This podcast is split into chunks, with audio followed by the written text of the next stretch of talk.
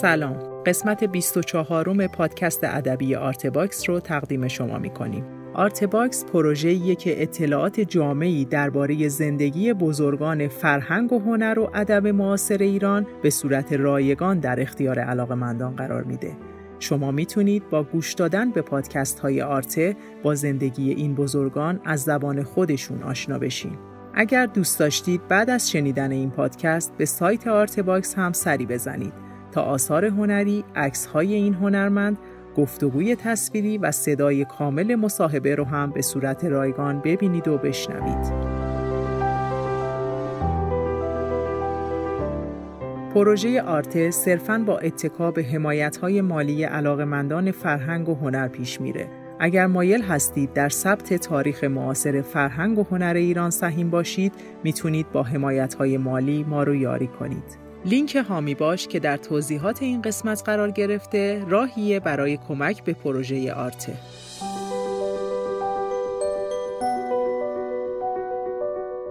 قسمت ششم از صحبت‌های جواد مجابی که درباره فعالیت ادبیش هست رو با هم میشنویم.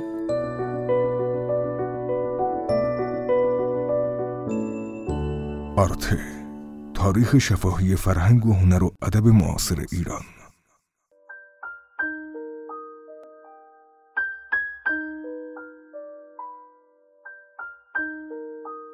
من غلام قمرم غیر قمر هیچ مگو. پیش من جز سخن شمع و شکر هیچ مگو. سخن رنج مگو.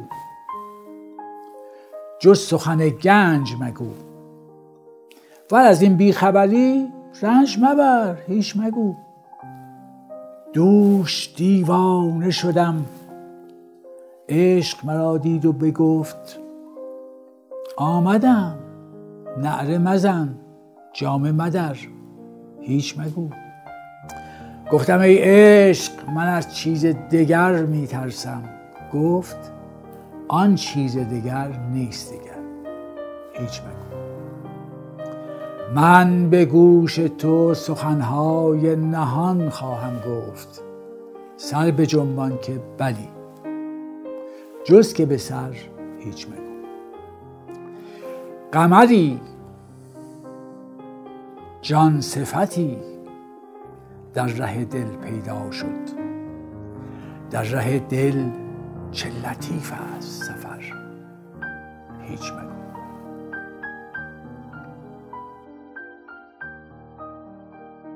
کار ادبی من از دهه چهل شروع شده از آغاز دهه چهل و در حدود 60 سال از فعالیت ادبی من در عرصه فرهنگ ایران میگذره. در واقع اولین کتابی که من چاپ کردم در 25 سالگی بوده 1344 و شعر بوده به نام فصلی برای تو. و تازه ترین کتابی که دارم می نویسم باز هم شعر هست به نام افق انفجار. و بین این دو تا کتاب شعر در حدود سی تا کتاب شعر از من منتشر شده و ده پونزه تایی هم در مسیر انتشار قرار داره شعر برای من مسئله بسیار مهمی بوده به چند دلیل. یکی این که شعر هنر ملی ماست. بخشی از بزرگترین شاعران جهان در ایران بودن.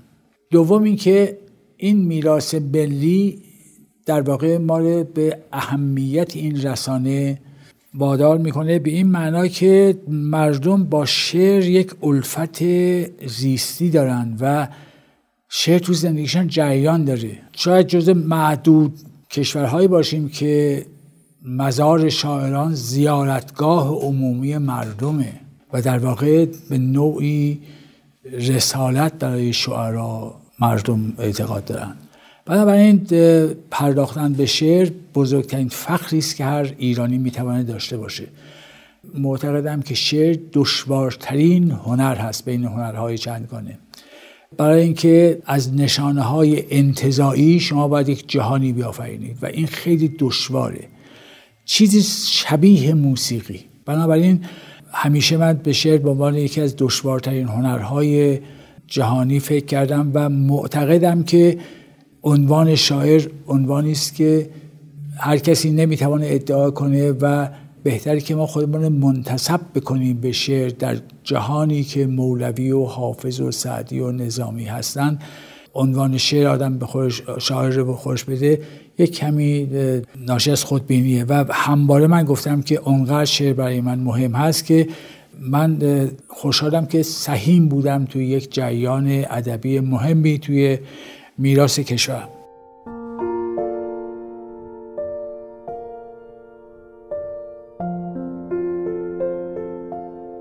نوشته هایی که من داشتم به جز شعر رمان بوده داستان کوتاه بوده نمایشنامه بوده و فیلمنامه اینها جز کارهای آفرینشی منه. در واقع من کارام دو قسمتن. یک کاری هست که ابدایی و آفرینشی است که کارهای ادبی است که انجام دارم من. و یه سری کارهای پژوهشی داشتم که در واقع تحقیق کردم و علت پرداختنم به کار پژوهشی این بوده که بعضی از اینا ضروری بوده که من بهش بپردازم. مثلا شناختنامه های شاملو یا ساعدی.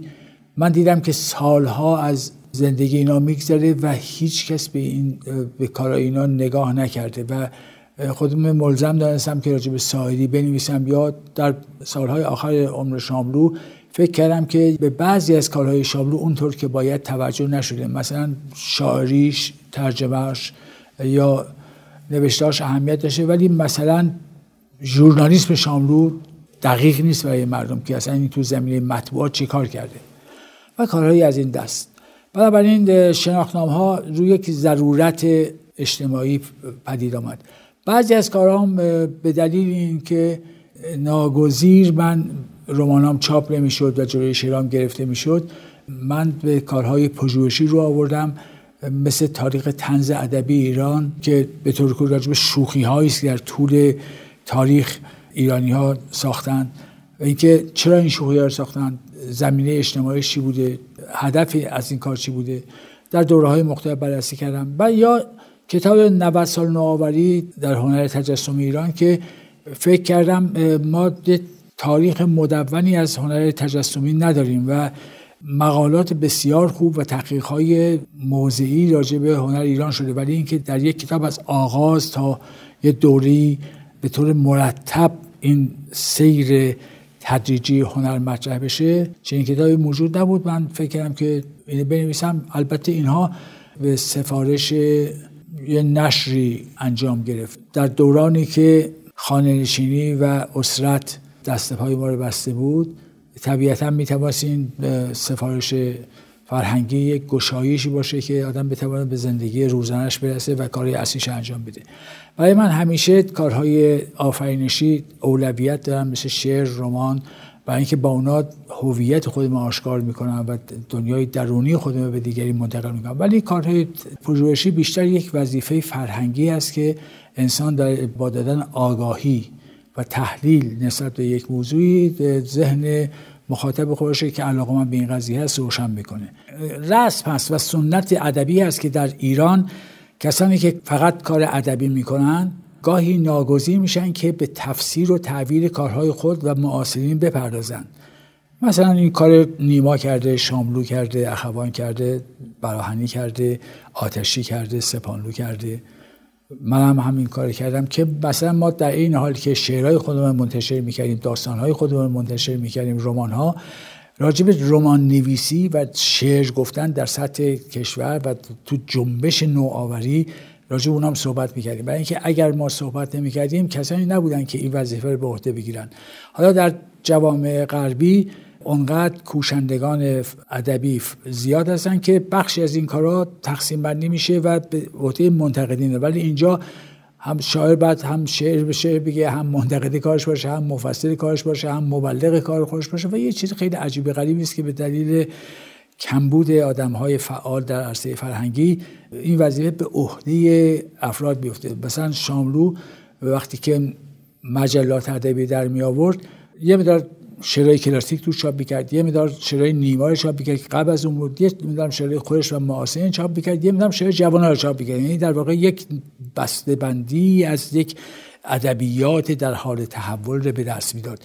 خب اینا در جاهای دیگه فقط به دوش هنرمند به دوش شاعر یا نویسنده هموار نمیشه بلکه دیگران این وظیفه رو به عهده می‌گیرن و هنرمند سعی می‌کنه که کار خودش به طور تخصصی انجام میده ولی در ایران این رسم بوده حالا به هر دلیل که ما در کنار کارهای آفرینشی ناگزیر به کارهای پژوهشی رو آوردیم و نقد آثار خودمان و دیگران هم خودمان عهده دار شدیم و این هم از بدعت های عجیب غریبی که تو فرهنگ معاصر ایران هست.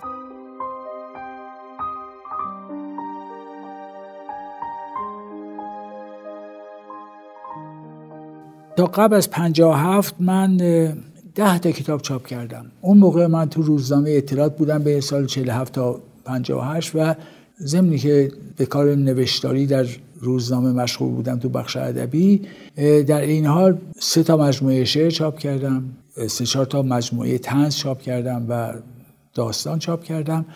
ده تا کار در واقع تا سال 57 از من منتشر شده بود. این به من کمک کرد که وقتی دوران انقلاب شد و ما خانه نشین شدیم و در واقع صلاحیت اجتماعی خودمون از دست دادیم به کار ادبیات به صورت حرفه‌ای بپردازیم. این صلاحیت اجتماعی که میگم از این نظر است که یه تصویب نامه در شورای انقلاب گذاشته بود که سناتورها و نظامی ها و خائنان و آدمکشا و اینا صلاحیت اجتماعی دارن. ضمنا روزنامه نگاران هم صلاحیت اجتماعی دارن. ما جز این جماعت جا زده بودن و در حالی که روزنامه نگاران اون دوره همه جز کسانی بودن که به این انقلاب کمک کرده بودن و جز انقلابیان دو آتش هم بودن و پیشرو هم بودن. اما مشمول این لطف قانونگذاران شدن و این بود که بعدها وقتی که من سعی کردم بر اساس تخصصی که داشتم یه شغلی پیدا کنم هیچ شغلی نتوانستن یعنی به من ندادن و جلوش گرفتن مانع شدن. مثلا من حقوق خوانده بودم و لیسانس قضایی بودم می‌دونستم مشاور وکیل بشم. گفتن شما صلاحیت اجتماعی ندارید. من اقتصاد خواندم دکتر اقتصاد داشتم می‌توانستم مشاور اقتصادی بشم. روزنامه نگار به هر حال مشهور بودم اون موقع و می‌توانستم تدریس کنم روزنامه نگاری ادبیات خوانده بودم کتاب داشتم و می‌توانستم یه جایی راجع به ادبیات صحبت کنم. در تمام این زمین ها که من مراجعه کردم به جاهایی که واسه شغلی پیدا می‌کردم یک چیزی یک مانع بزرگ وجود داشت به نام نداشتن صلاحیت اجتماعی. من قبلا توی گفتگوی قبلی گفتم که من خوشحالم که عملا این به سود ما تمام شد که با نشستیم تو خانه. یک کمی کمربندها رو تنگتر بستیم و نشستیم چهل سال به طور حرفه‌ای و مداوم کار کردیم. حاصل این دوره هفتاد اثر هست که از من منتشر شده. حالا البته کسی که این تعداد میشنوه فکر می‌کنم خوش باش هفتاد تا کتاب توسط منتشر کن تمام اینا با خون دل منتشر شده. یعنی چه بگو مگوهایی که ما با بعضی از ناشران داشتیم و سرنوشت ادبیات دست ناشرانی بودن که واقعا به کار ادبیات اهمیتی نمی‌دادند و هر روزی به بازار توجه می‌کرد و انعکاس بازار رو برای ما معیار قرار می‌دادن حالا بجز اینا البته خب یه بودن که واقعا مشوق بودن و مروج بودن. اما یک اکثریتی بودن که به عنوان کسب و کار بهش نگاه می‌کنن نه به عنوان یک رسانه فرهنگی ترویج کننده.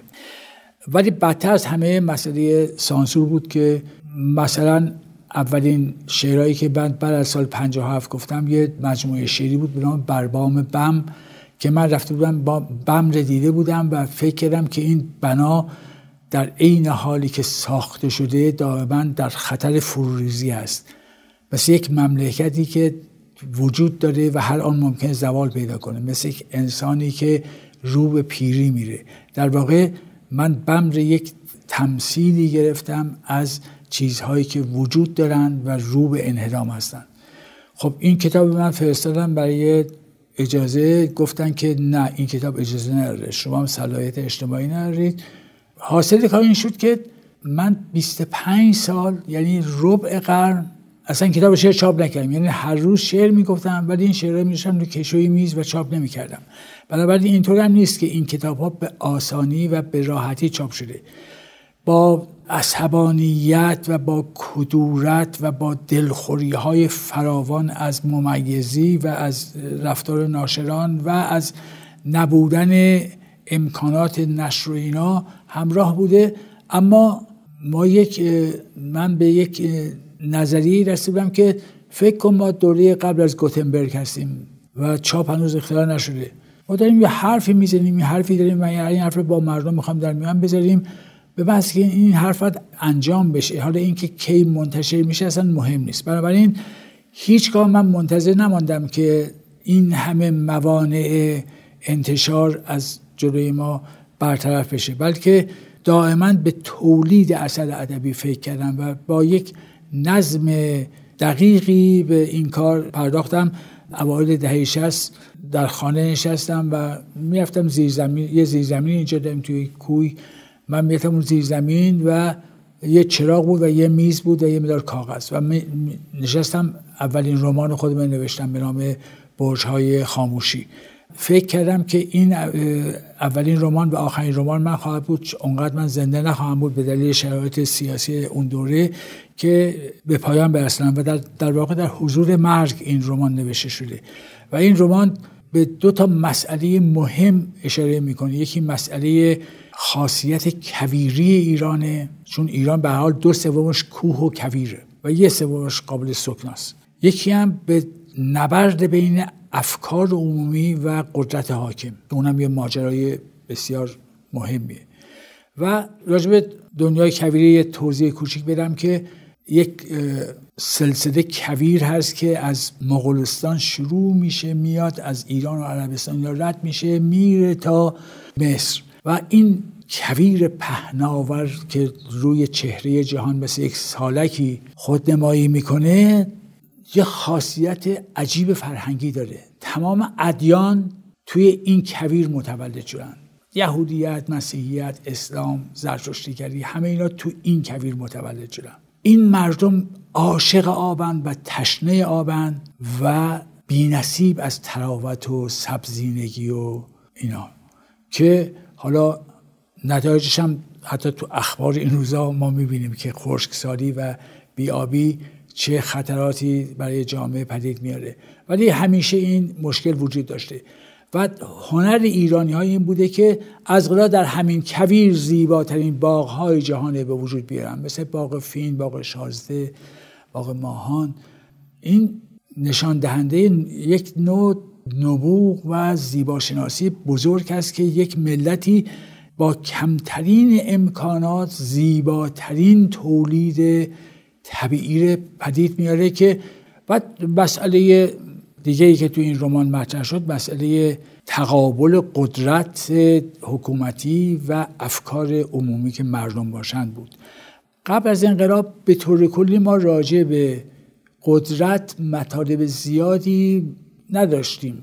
چند تا کتاب چاپ شده بود و ترجمه شده بود مثل از راسل و دیگران اینا ولی زیاد راجبش بحث نشده بود. راجب آزادی صحبت شد راجب عدالت صحبت شد راجب استقلال صحبت شد ولی راجب قدرت خیلی کم صحبت شده بود من فکر کردم که یه قدرت مذهبی اومده انقلاب کرده کشوری گرفته. این قدرت قدرت معنوی چون دین بخشی از فرهنگه و یه فرهنگ در واقع آمده یک کشور دگرگون کرده زیر رو کرده. پس این قدرت معنوی قابل بررسیه. بعد انواع قدرت ها وجود داره. و یکی از مشغله های اصلی من پرداختن به قدرت بود برای قدرت سیاسی که قدرت حاکمیت از موافقان و مخالفینش. قدرت اقتصادی و اجتماعی هست که سرمایهداری و قدرت عظیم کارتل ها و ترارستا و اینا در جهان و سرمایهداری فرا، فراملی که داستان مفصلی داره. قدرت معنوی هست مثل دین و آین یا قدرت هایی هست که ماورایی هست مثل عشق مثل مرگ که فضاهای علمی تخیلی بهش مربوط میشه. به هر حال پرداختن به انواع قدرت ها برای من مسئله شد و در, در واقع من تو زمینه رمان نویسی که از سال 60 شروع کردم به مکانیسم این قدرت ها پرداختم و قدرت در زمینه های مختلف جستجو کردم. مثلا قدرت سیاسی تو, کتاب، تو چند از کتابان مطرح کردم مثل شهربندان مثل همین برج خاموشی مثل شب ملخ که راجع به جنگ هست. قدرت رؤیا و آرزو رو مطرح کردم تو باغ گم شده که یک نسلی هست که یک چیزی رو گم کرده. برای یکی وطنه برای یکی عشق برای یکی خانوادهشه برای یکی سرمایه از دست رفته است برای یکی چیزهایی که بهش نرسیده. بنابراین اینم خوش موضوع اون رمان شد.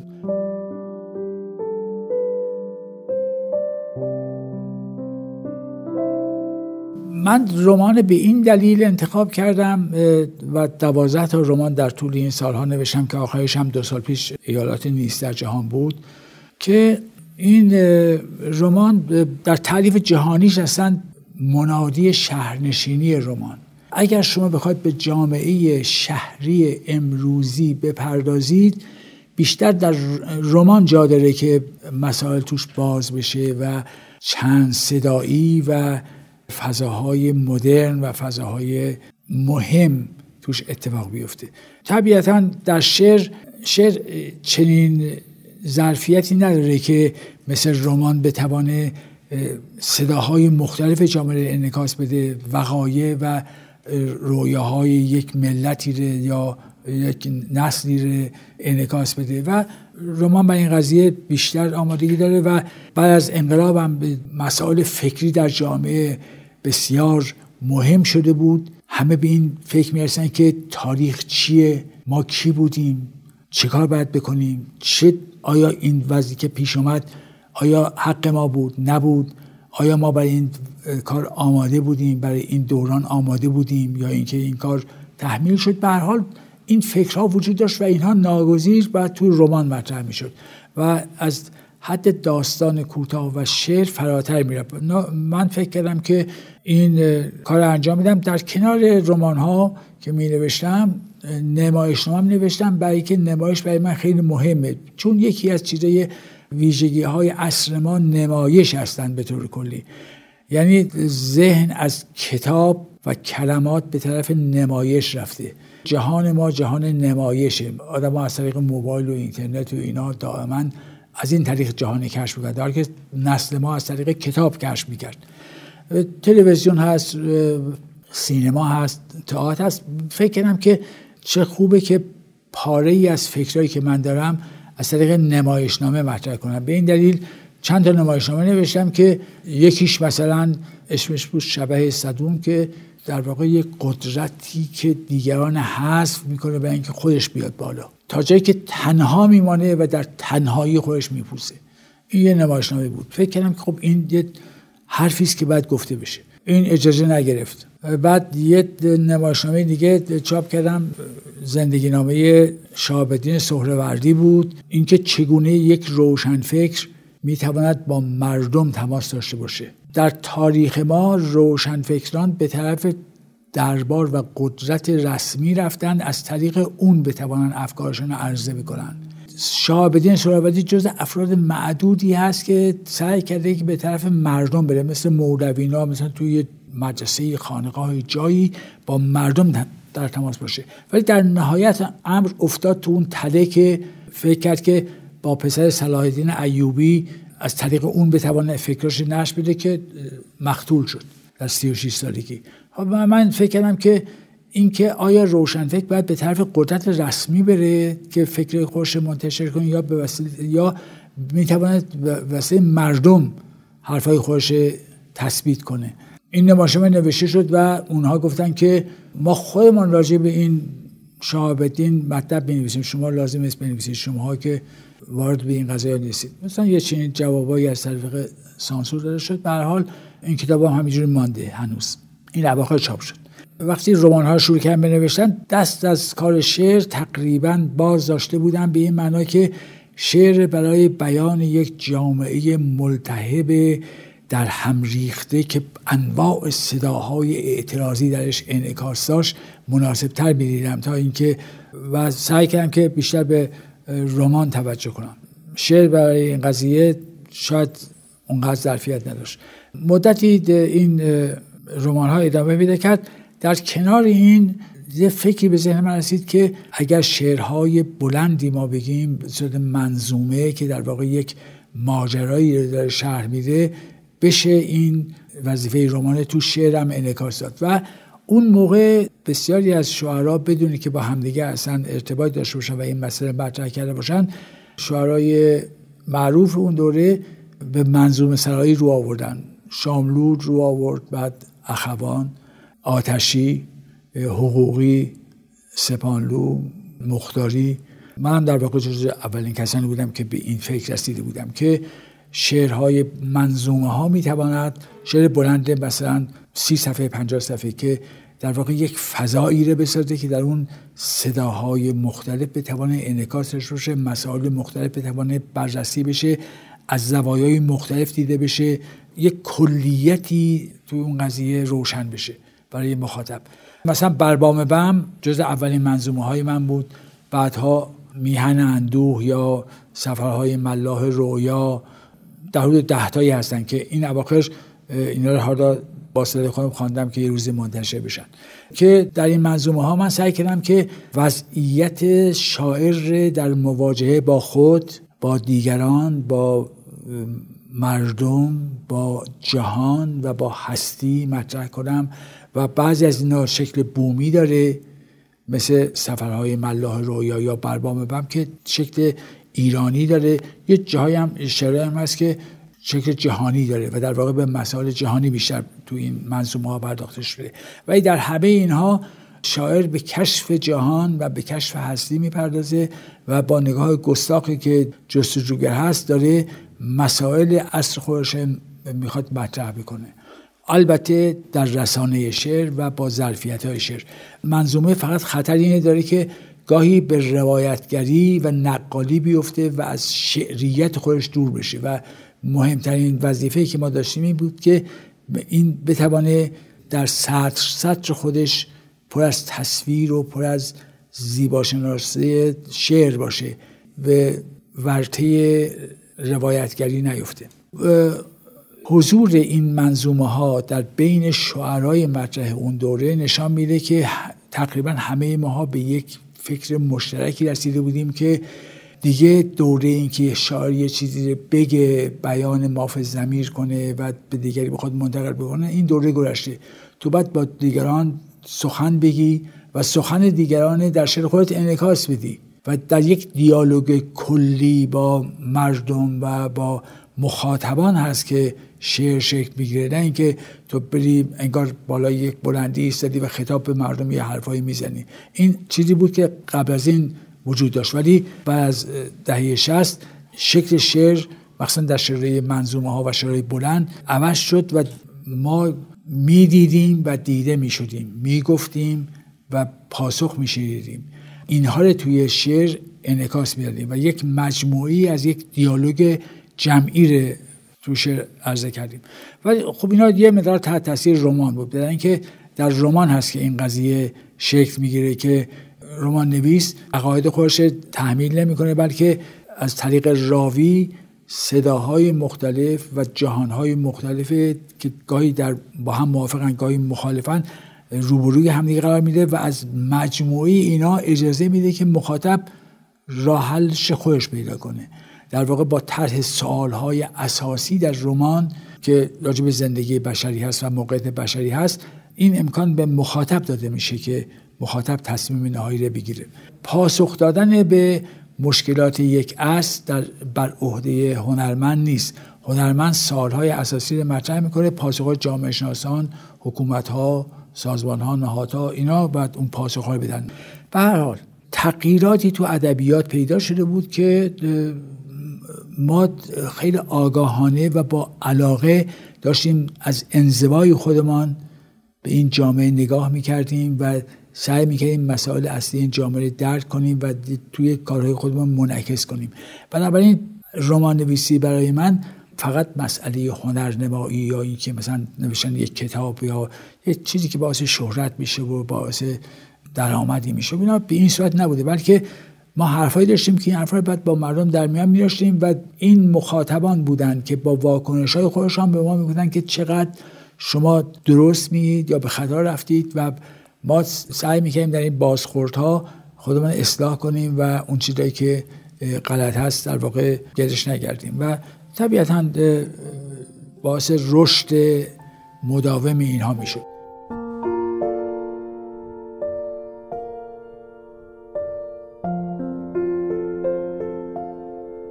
از سال چهل و چهار که من اولین کتاب به چاپ کردم یه دوری برای من آغاز شد که در این دوره من بیشتر با یک نگاه جوان و احساساتی نسبت به مسائل پیرامون خودم نگاه می‌کردم.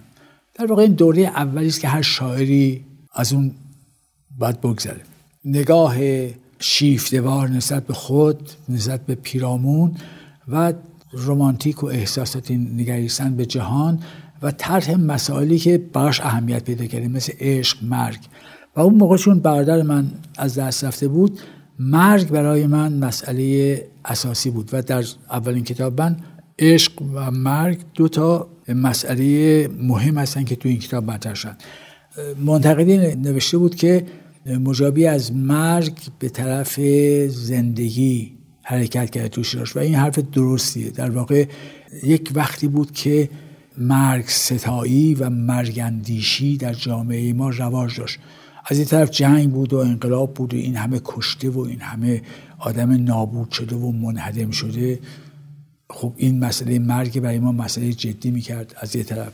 بعد مسئله بعدی این بود که اصلا ما سنت مرد پرستی داریم. و هر آدم متفکری بایستی خودش هرچه زودتر خودش از این ورطه مرگندیشی رها کنه. مرد پرستی پیر پرستی نوستالژی گذشته گذشته گرایی اینا چیزای وحشتناکی است که ملت های پیر بهش مبتلا هستند و به راحتی هم نمی‌تونن ازش عبور کنن. این به معنی نیست که ما به گذشته بی توجه باشیم. گذشته مهمه و ما باید آگاه باشیم. اما دیگه ستایش مداوم گذشته ما از زندگی اکنون و نگاه به آینده دور می‌کنه. ما در این حالی که باستی گذشته خیلی خوب بشناسیم و و بخش های مهمش بهش اهمیت بدیم باید این خرج زندگی اکنون بکنیم که راه رو برای گذرندگان هموار کنیم و اینکه حرکت کنیم به طرف آینده ای که بهبود و بهروزی درش هست. اینی که ما منجمد بشید در گذشته این باعث شده که مرگندیشی توی ایران یک مشکل اساسی باشه و منم از این مصیبت به دور نبودم. مولوی میگه که تایر باغ جنان بودیم ما مرغ مرگندیش گشتیم از شما. گاهی شرایط اجتماعی باعث میشه که آدمیزاد این مرگندیشی که داره این تشدید بشه. و خوشبختانه در همون سالهای شهست به بعد چند سال که گذشت ما یک از این انزوای وحشتناک ترسناکه که همه ما بیم جان داشتیم که بر اثر یه اشتباهی یا سوء تفاهمی از بین بریم و همیشه هم این خطر وجود داشته اندکی رها شدیم و فکر کردیم که با جمع ادبی خودمان در ارتباط باشیم. اون موقع سه تا گروه ادبی وجود داشتن. یکی گروه گلشیری و دوستاش بودن که اینا روزای پنجشنبه دور هم جمع می‌شدن. به نام گروه پنجشنبه که پنجشنبه دور هم جمع میشن داستان میخواندن و تحلیل می‌کردن. که بعدا تبدیل شد به کلاس های اینا. یکی گروهی بود که ما تشکیل دادیم گروه سهشنبه که من این مفصل تاریخش نوشتم توی خاطرات نسل آخر که در گروه سهشنبه فقط بیشتر شعرا بودن و یکی دو تا داستان نویس من بودم مختاری بود اشکوری بود اینها ما هر سهشنبه دور هم جمع میشونیم و مسائل ادبی رو مطرح می‌کردیم و این دو تا فایده داشت. یکی این که ما از انزوایی که در اون انزوا خطر خودشیفتگی و خودبینی وجود داره و یا یه نوع یأس و اینا به در می آمدیم و از طرف دیگه با گفتگو کردن با دیگران به راهحلهای تازه می رسیدیم و بیش از همه ظرفیت نقد پذیری خودمون ارتقا می دادیم یعنی اون ذریب پذیرش نظر دیگران ما بالا بردیم تو خودمان. یعنی ما توی ده سالی که توی این گروه سهشنبه فعالیت داشتیم و هر هفته تشکیل می‌شد بدون تعطیل و مسائل ادبی مطرح می‌شد و هر کسی آثرش می‌خوان و نقدهای شفایی می‌شد. در اونجا ما یاد گرفتیم که ما حرف آخر نمی‌زنیم. ما حرفی داریم دیگری هم حرفی داره در برابر ما و باید کار ما نقد بشه. کار ما وحی موزل نیست و این چیزی که آدم فکر کنه که این حرفی که من دیگه حرف عالی هست و نمی‌دونم بعد دیگران گوش بدن این کم کم این توهم در همه ما فرو ریخت و ما یاد گرفتیم که چگونه از مونولوگ به طرف دیالوگ بریم. گفتگو برای ما مطرح باشه و پذیرش عقاید دیگران و نقد دیگران رو برای خودمان ضروری و الزام آور بدانیم حتی. این دستاورد مهمی بود که اون جلسه به ما داد. تا حدود ده نفر بودیم که دور هم دیگه جمع می شدیم و هر بار توی خانه یک کسی تشکیل می شد و البته شاید مهمترین آدمی که توی یعنی موثرترین آدما یکیش مثلا مختاری بود که بیشتر یک نظریه پرداز ادبی بود هم شاعر خیلی خوبی بود و من خیلی قصدار شدم که یک استعداد فوقالعاده ادبی از بین رفته. تو فیلمی که براش ساخته بودن من صحبت کردم گفتم من به کار سیاسی اون احترام می‌زنم ولی اونچه که برای من مهمه توی مختاری این است که این شاعر روبه با تحول فراوان و نظریه پرداز ادبی و نگاه دقیق به نوآوری متکی بر سنت ادبی ایران و جهان داره و حالا یک گروه دیگه هم وجود داشت که اونم پنجشنبه ها تشکیل شد ماه یک بار منزل براهنی بود که اون دیگه خیلی عمومی بود. یعنی ما تو گروه سهشنبه و گروه پنجشنبه گلچیری آدم معینی بودن و بیشتر هم ها بودن. و مسائل حرفه‌ای ادبیات بود. ولی تو گروه براهنی سی چهل نفر می آمدن توشان موزیسین بود آوازخان نقاش شاعر نویسنده اهل ذوق مترجم. و اونم تجربه ای بود. به هر حال برمیگردم به شعر که شعر من در آغاز بیشتر حسب حال فردی بود و واکنش های یک جوان احساساتی راجع مرگ و عشق. در کتاب دوم من با یک نوع تعهد اجتماعی شعرها رو هدایت کردم. یعنی اون موقع رسم این بود که ما به عنوان یک فرد در قبال جامعه خودمان تعهدات داریم و ادبیات باید این تعهد رو نشان بده. مبارزه با استبداد مبارزه با استعمار بهبود زندگی مردم نگاه به زندگی فرودستان تخته زندگی فرادستان این چیزی بود که تو ادبیات دهه چهل مرسوم بود و ناگزیر یک نوع زبان ستیز در بین شاعران در جریان بود که ما هم از این مصیبت نصیب نمانیم و ما هم ستیز خوب و پرخاشگر شدیم نسبت به وضعیت موجودی که وضعیت فکر می‌کردیم که این وضعیت بدترین شکل قضیه است. برای من کتاب های دوم سوم من که قبل, قبل از 57 چاپ شده بیشتر تو این فضای مبارزاتی و تعهد اجتماعی و عدالتگرایی و انسان دوستی و تو این فضاها بیشتر مضموناش میچرخه. اندکی هم البته تاریخ و اسطوره و رؤیا و اینام تو این شعرها ریان داشت ولی در حد اقل بود.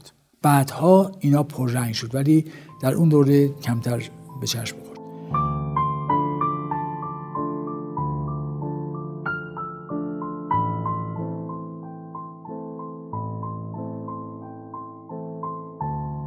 وقتی که انقلاب شد و ما در واقع چیزی که سالها آرزوش کرده بودیم و جلو چشممان دیدیم و بعد تحولاتی که تو این قضایا پیش آمد در من یه نوع دلزدگی نسبت به این نوع زبان ستیز و این نوع زبان پرخاشگر و یک نوع نگاه دشمنانه نسبت به دیگران فروکش کرد و من فکر کردم که بهتر یه مدل شعر نگم و بذارم که خشم و خروش من فرو بشینه و با نگاه عادیتر و درستری به جهان نگاه کنم.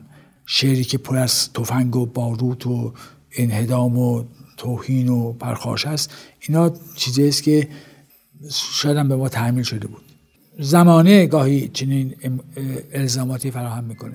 مدلی اشعری گفتن سرفرازه که به این دلیل بود که اصلا رمان رو آوردم و سالها بعد شاید 5 سال گذشت که دوباره من برگردم به شعر و اولین شعری که ساختم منظومه بربام من بود که نوعی ساختن و ویران شدن با همدیگه مطرح می‌کرد. توی این شعر یک حالت دراماتیک داره صداهای مختلف توش هست و به یک مسئله از زوایای مختلف مثل نقاشی کوبیستی از زوایای مختلف بهش پرداخته میشه و یه نوع کمپوزیسیون چند لایه‌ای داره. این شعرها ادامه پیدا کرد تا اینکه از دهه هفتاد هشتاد که گذشتیم به تدریج من به نوع شعر زندگی نامه ای رسیدم. به این معنا که شعر درسته که توصیف وقایع پیرامونی هست. یا درگیری هست با مسائل پیرامونی و جهانی یا بومی. اما در این حال تو به عنوان شاعر چگونه نگاه می‌کنی به جهان؟ اون موقع من یادمه که با آلن لنس که رئیس کانون شعرای فرانسه بود رفتیم پیش شاملو و اونجا من این مسئله مطرح کردم که به گمان من دو نوع شاعر وجود دارن. یه شاعری که روبروی جهان ایستاده و جهان توصیف می‌کنه یا واکنش نشان میده. یا شرح میده یا حس خودش میگه. این یه نوع شاعره. یک شاعر دیگه است که خودش اینقدر با اندیشه ها و تخیل و رؤیاها و دانسته ها و تجربه های زیستی غنی کرده که در واقع یک به یک نوع شفافیت رسیده و جهان ازش عبور می‌کنه. به جای اینکه این در برابر جهان بیسته و جهان توصیف کنه جهان خودش در این آدم انعکاس میده. مثل مولوی مثل حافظ. حالا مثلا فردوسی اینجا نیست. فردوسی یک جهانی رو توصیف می‌کنه رویاروی جهانی است ولی مولوی اصلا نمی‌خواد شعر بگه. اصلا خودش گفته که من از شعر بدم میاد. ولی این اونقدر مثل بلور شفاف شده که جهان از توی این بلور مثل یک نور عبور می‌کنه و رنگ های درخشانی پدید میاره این یه نوع است از شاعری. من فکر کردم که وقتی که تو سی سال چهل سال شعر گفتی ناگزیر باید به این شفافیت برسی که دیگه نه برای هنرنمایی شعر بگی نه برای بیان احساسات شعر بگی نه برای توصیف هستی شعر بگی نه برای توجیه قضایای جاری شعر بگی. بلکه تو باید یک محملی باشی یک ظرفی باشی که در این ظرف یک نوری حرکت می‌کنه و تو انکاسنده اون نور هستی که حالا تعبیرهای مختلفی آدما کردن ولی نگاه من این بود. حالا هم شاملو گفت که این این حرف به نظر من درسته. خود شاملو هم تا حدی از همین آدما بود برای اینکه گاهی شعرها تو خواب بهش گفته میشه و اصلا در زندگی روزمره به فکر گفتن شعر نبود. یه دفعه شعر بهش حجوم می آورد و اینه در خودش می‌گرفت و نویسانده می‌شد به وسیله شاعر. من فکر کردم که بایستی ما به این حد برسیم و چون تقریبا هر روز شعر می نوشتم مثلا مدت سی سال چهل سال این که این دیگه اصلا شعر جزء ساختار ذهنی من شد. کمپوزیسیون شعر رفته بود تو ترکیب بندی ذهن من و یکی شده بود. این شعرهای زندگی نامه شروع شد که صبح بلند می شدم و دیگه نمی‌رسم جلوی کامپیوتر می نشستم نمی‌رسم چی دارم میگم. می‌خوام قصه بنویسم با شعر بنویسم. و کلمات که می آمدن می‌گفت من امروز می‌خوام یه شعری هست داره میاد. و اون شعر من می نوشتم و هیچ قبلا راجبش فکر نکرده بودم و اون شعر ساخت ساخته شده در ذهن از نیاگاه می آمد به طرف خداگاه من. ساختار شعرم به نظر من اینطوری است که شعر و رمان و هر اثر هنری و ادبی در نیاگاه یا ناخداگاه آدم ساخته میشه پرورده میشه شکل نهایی پیدا می‌کنه بعد اعلام حضور می‌کنه. میگه من بنویس من بساز این فیلم بساز این موسیقی بگو. و این ساده ترین کار است برای اون هنرمند برای اینکه دیگه بهش داده میشه. به عنوان یه موهبت هدیه بهش داده میشه. حالا این تصوری که قدیمی هم داشتن زیاد بیرد نبود که الهام میشه. قضیه الهام نیست قضیه ساختار مغزه مغز تو یه بخش آگاه داره که تو باهاش زندگی روزانه می‌گذاری یه بخش نیاگاه داره که کل هویت و حیثیت آدم اونجاست. تمام اون مشخصات اصلی آدمیزاد از اونجا نشد می‌گیره. و اثر هنری هم اونجا ساخته پرداخته میشه. و این من چون بارها تجربه کردم می‌توانم در واقع با یه یقینی بگم که چنین چیزی وجود داره. یعنی من از دیگه با دهمین رمانی که نوشتم دیگه خسته شدم. گفتم دیگه حالا بس دیگه ده تا رمان نوشتم. این جامعه هم که نه کتاب می‌خواد نه به کتاب توجه می‌کنه. حالا دیگه تو هم یه مدار وظیفه خودت انجام داری بعد یک شب با سردرد از خواب بیدار شدم. هیچ وقت من بیخواب نمیشم یا سردردی نمی‌گیرم ولی با هم تجربه بود. هر کاری کردم خودم ببره نبرد. بعد گفتم برم تو کتابخانه بشینم کامپیوتر روشن کنم یه چیزایی بنویسم. این سردرد اندکی کاهش پیدا کنم رفتم یه چیزی شروع کردم بنوشتم سردردم آرام پیدا کرد بعد گرفتم خوابیدم. فردا صبح یه هفت صفحه که نوشته بودم دیدم این یه فصل یه رمانه. یعنی اون رمان تمام شده بود تو نیاگاه بعد با اون سردرد اعلام کرد که تو چرا به فکر من نیستی؟ تو باید بنویسی اینه تو حق نداری ننویسی. یعنی کسی که به کار هنری می‌کنه روی اجبار اون کار می‌کنه. اینجوری نیست که با اراده و اختیار کار کنه. تو مپندار که من شعر به خود می‌گویم. شعر بر اون شخص حادث میشه آوار میشه تو ذهن اون. ذهن طوری است که نمی‌توانه شعر نگه فیلم نسازه موسیقی نسازه رمان رمان دیوانه میشه. این باید بنویسه. وقتی می‌نویسه اون انرژی محبوس ذهنی رها میشه و این آرامش پیدا می‌کنه. و قالب آدما در آستانه آفرینشگری دچار یک نوع بستگی میشن و انقباز روحی میشن. معلومه که این زایمان می‌خواد انجام بگیره و این چیز کنه. و اگر اگر ما ناگزیر از شعر نبودیم مگه میشه که آدم 60 سال شعر بگه؟ نه سودی داره این نه زیانی داره نه فایده ای برای کسی داره نه ممکنه حتی کسی توجه کنه و تو داری میگی. حالا اسمت فردوسی اسمت نظامی گنجوی اسمت شاملو فرق نمی‌کنه. این اجبار درونی هست که هنرمند به یک چون در بین کارهای جهان هر کاری با سود زیان سنجیده میشه. هر کسی میگه من این کار بکنم سودش چیه زیانش چیه؟ تنها چیزی که سود و زیان درش جایی نداره هنر و ادبیاته. برای اینکه هنر و ادبیات شما مثلا موسیقی می‌سازید سمفونی می‌سازید این سمفونی اصلا ممکنه شنیده نشه اصلا اجرا نشه. مثلا آقای دهلوی مثلا 20 سال نگه داری یه, کار سمفونی که اصلا فایده نشه باشه. قدیمی ها می مولوی میگه فارغ از سودم و زیان چو عدم طرفه بی سود و بی زیان که منم. اصلا به محض اینکه سود و زیان تو کار هنرمند بیاد کارش تمامه. تبدیل به بقال میشه. نه اینکه بقالا باید باشن من بقالات حرفه خیلی خوبی هستن ولی به سود و زیان فکر می‌کنن. تو نمی‌توانید از شعر خود از موسیقی خود از فیلم خود انتظار جز پذیرفته شدن به وسیله فکرهای عالی داشته باشی. نه اینکه چقدر پول میاد گیشه چیه از این هایی که اینجا رایج است بنابراین به گمان من شعر امر غیر ارادی است مثل موسیقی مثل نقاشی. این امر ناگزیر از انباشت حسیات تجربه های زیستی دانشی که آدم آموخته معلومات سفرها گفتگو با آدمها از اینها اینا جمع میشه و یه چیزی ساخته میشه در نیاگاه و اون تبدیل به اثر هنری میشه برای هر کسی متفاوته. اگر آدم اینجوری به هنر نگاه کنه بعد دیگه از این هنر نه شهرت می‌خواد نه ثروت می‌خواد نه خودنمایی می‌خواد نه صنعتگری می‌خواد. بعد میدانه که اگر با بی صداقتی و عدم صمیمیت و هر نوع گرایش های غیر هنری به هنر خودش توجه کنه به زودی شاهد مرگ خودش خواهد بود. و برای اینکه اون سرچشمه خواهد خشکید. تو تا موقعی که هنر به خاطر عالی ترین محصول ذهن انسانی تولید می‌کنی اون هنر ارزش داره. به بحثی که اونه بخوای با یه چیزی بسنجی به تنزل اون کمک کردی.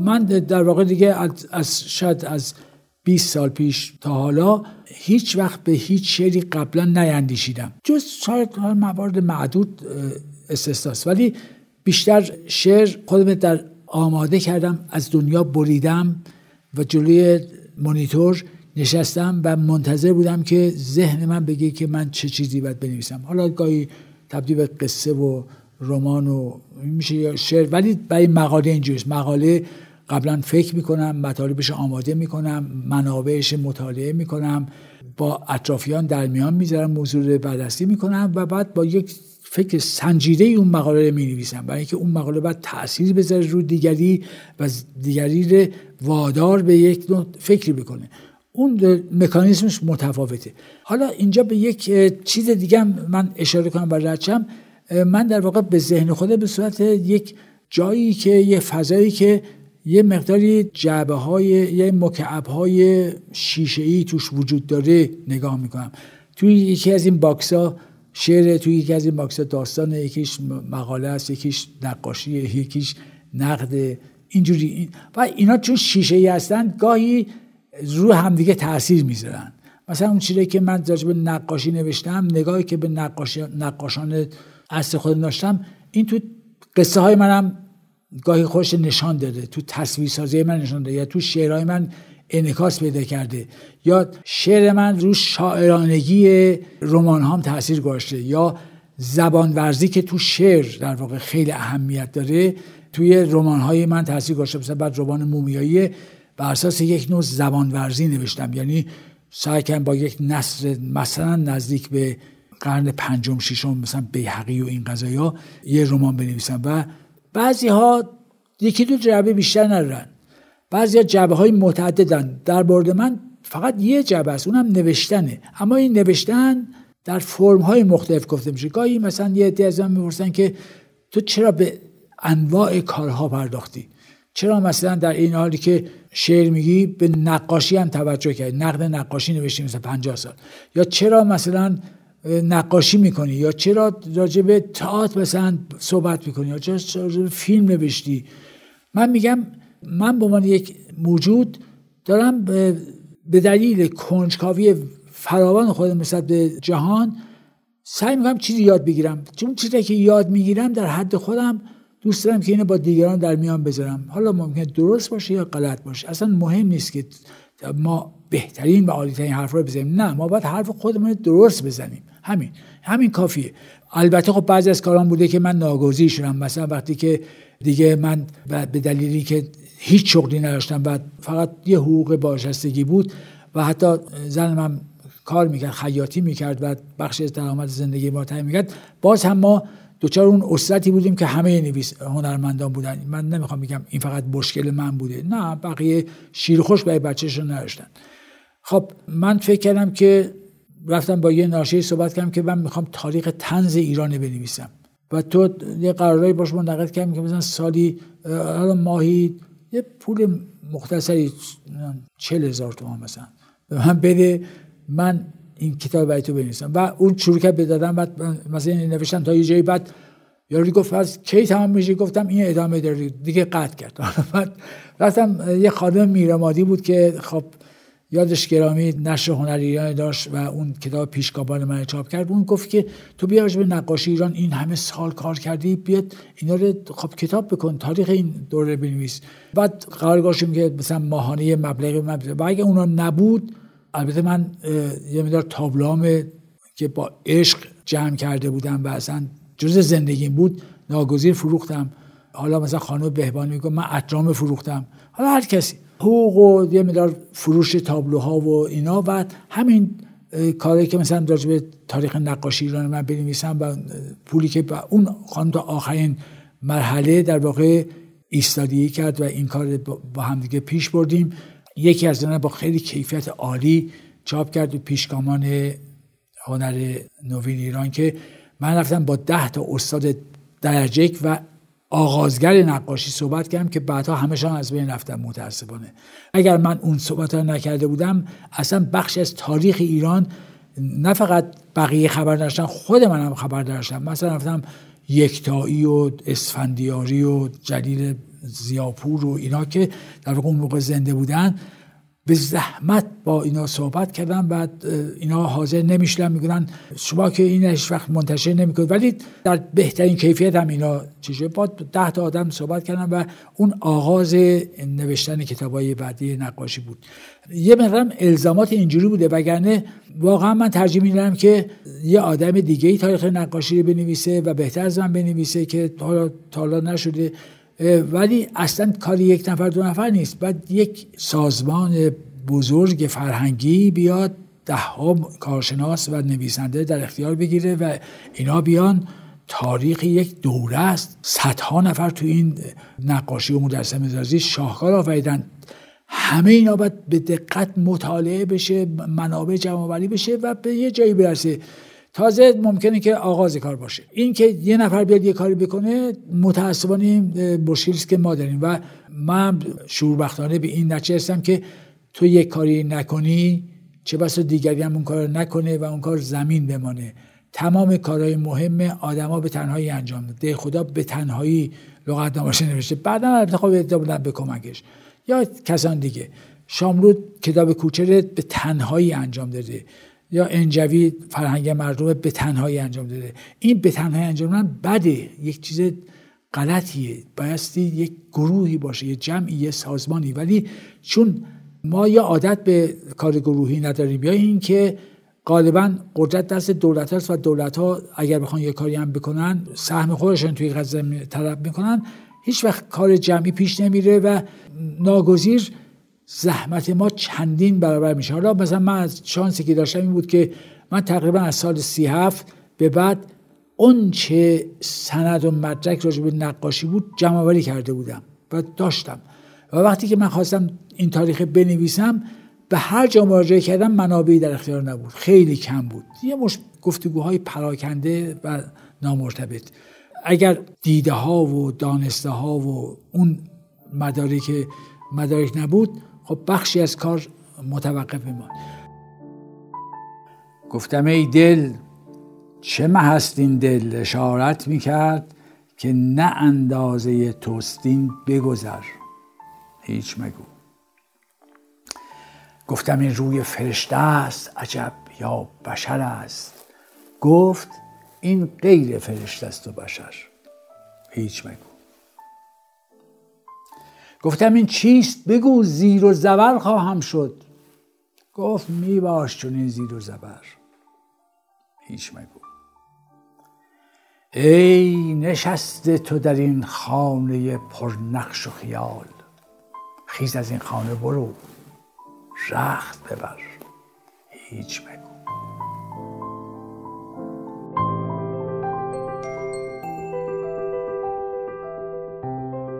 خیلی ممنون که وقت گذاشتید و پادکست ما رو شنیدید. در قسمت بعد جواد مجابی درباره خلق آثار برامون صحبت می‌کنه. امیدوارم که قسمت بعدی رو هم دنبال کنید. تهیه کننده پروژه فخردین انبار تولید پادکست زهرا بلدی و پرهام وفایی همکاران این قسمت حسین سلامت پرهام وفایی و حسین راستی متن خلاصه پادکست شکیبا شخصیان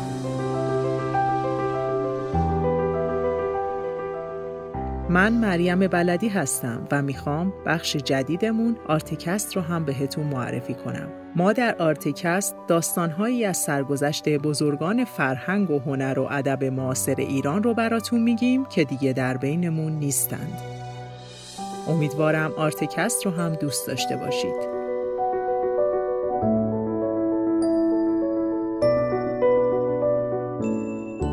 وبسایت ما artebox.ir.